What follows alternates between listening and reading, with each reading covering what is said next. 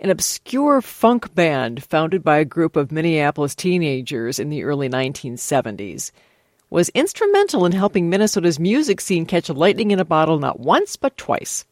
The Twin Cities, as you know, served as home base for two globally recognized music powerhouses back in the day Prince and his Paisley Park Sound, and the Flyte Tyme Studios groove of Jimmy Jam Harris and Terry Lewis. In this installment of NPR's North Star Journey series, special correspondent Jay Bryson profiles the contributions of the Minnesota based band and music production team, which launched dozens and dozens of hit records.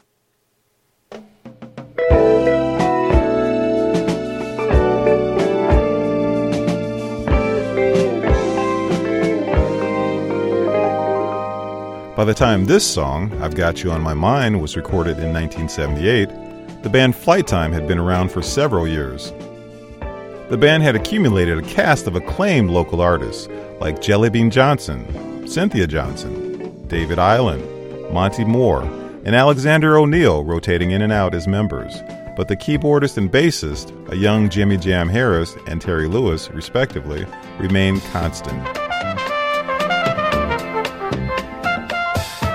The band took its name from this song, Flight Time, from legendary jazz trumpeter Donald Byrd. When the group folded in 1980, Prince added Harris and Lewis, as well as other Flyte Tyme alums, to a new band called The Time in 1981. Prince once said that the only band he ever feared was The Time. Christopher Fuller is the co founder of the Los Angeles based Black Music Project. And he was referring to um, the time and the era of Morris Day, Jimmy Jam, and Terry Lewis. And I think Prince, you know, he kind of saw them as a threat. I think that's part of the reason why, you know, they got fired. But Sources dispute whether it's Prince or Morris Day who fired them, but Jam and Lewis were fired from the band. They were in Atlanta producing music for the SOS band and missed a flight time.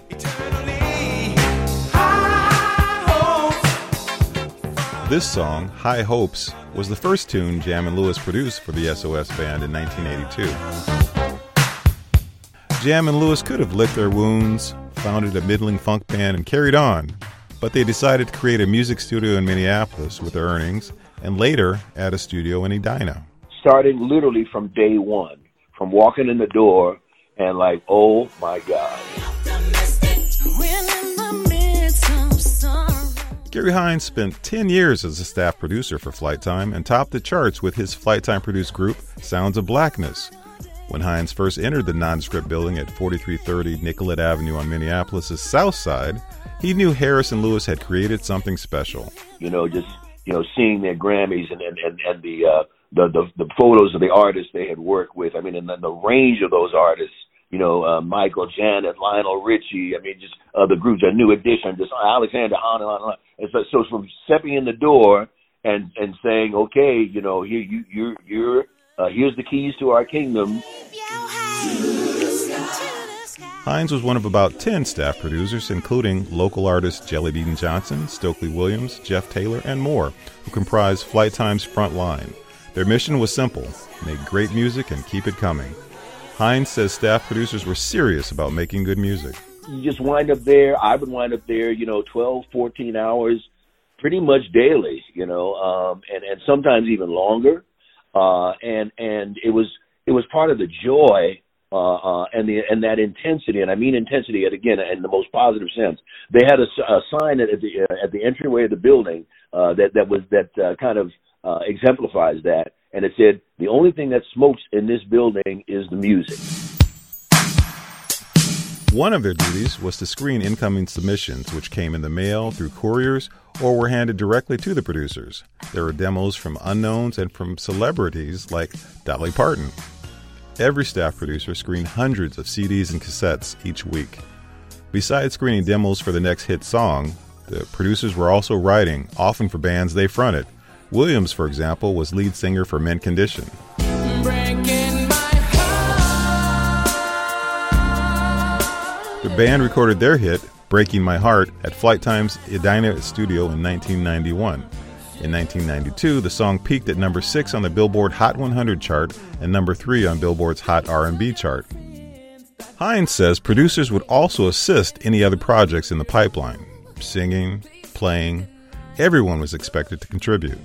So that you were productive and that you were writing constantly and, and improving and honing your craft. Uh, you know, obviously for their for their perusal and review and approval kind of thing. Um, but you know, they were like, uh, "Don't not write." You said, you know, write a bad song, but but keep writing. You know. In its heyday, the studio churned out 100 Billboard Top 10 songs, 16 number 1 Hot 100 hits, and 26 R&B number 1 hits. The process clearly worked. One of the many hit records which came out of Flyte Tyme was Janet Jackson's Control, which came out in 1986. In an interview with NPR News following its release, Jimmy Jam reflected on the track record Flyte Tyme had racked up. Uh, Janet's album, of course, she just went triple platinum with her record. Um, and uh, the Cherrelle record is, is a gold, uh, one gold album, and uh, SOS album's gold, and we had a top 10 hit with a Force MD, so it's been a pretty good year. Imagine if 1960s Detroit had spawned a trio of Berry Gordy's, who then went on to create two Motowns. That was the late century Twin Cities music scene. But Christopher Fuller says the Motown comparison is not as accurate as another. I would maybe say that they're closer to Philly International, Kenny Gamble, and Leon Huff because it was just those two were basically the Philly sound, and they had their artist. And like uh, Jimmy and Terry, uh, uh, Kenny and and Leon, you know, they they were songwriters too, not just producers. Fuller adds that unlike legendary Beatles producer George Martin, Jam and Lewis wrote or co wrote many of the songs for the artists they worked with. Flyte Tyme Studios in Minneapolis and Edina were torn down years after Jam and Harris left town. And with the passing of Prince in 2016, the founders of the Minneapolis sound may have fallen quiet. But Fuller says their legacy is present in the most popular music of the day, like K pop. But you know what K pop is? It's just reconstituted black music and especially 90s R&B, which, you know, along with Teddy Riley and New Jack, that's that's that's Flyte Tyme. That's that's Jimmy and Terry. This is a story about control. From the early sounds of the band Flyte Tyme to the musical hit factory bearing the same name, Jam and Lewis's contributions to pop music are undeniably substantial.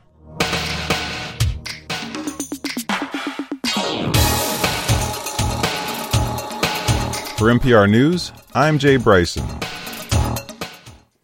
This story was made possible in part by the Minnesota Legacy Amendments Arts and Cultural Heritage Fund. By the way, Jimmy Jam and Terry Lewis were back home. You saw, maybe you saw them uh, April the 7th for the Twins home opener. Uh, and then Jam also played two hits on the ballpark's organ at Target Field, Janet Jackson's Escapade, the Times Jungle Love. It was really fun to see them. They have been busy. They composed a score for the Hulu series Unprisoned, and that was released this spring.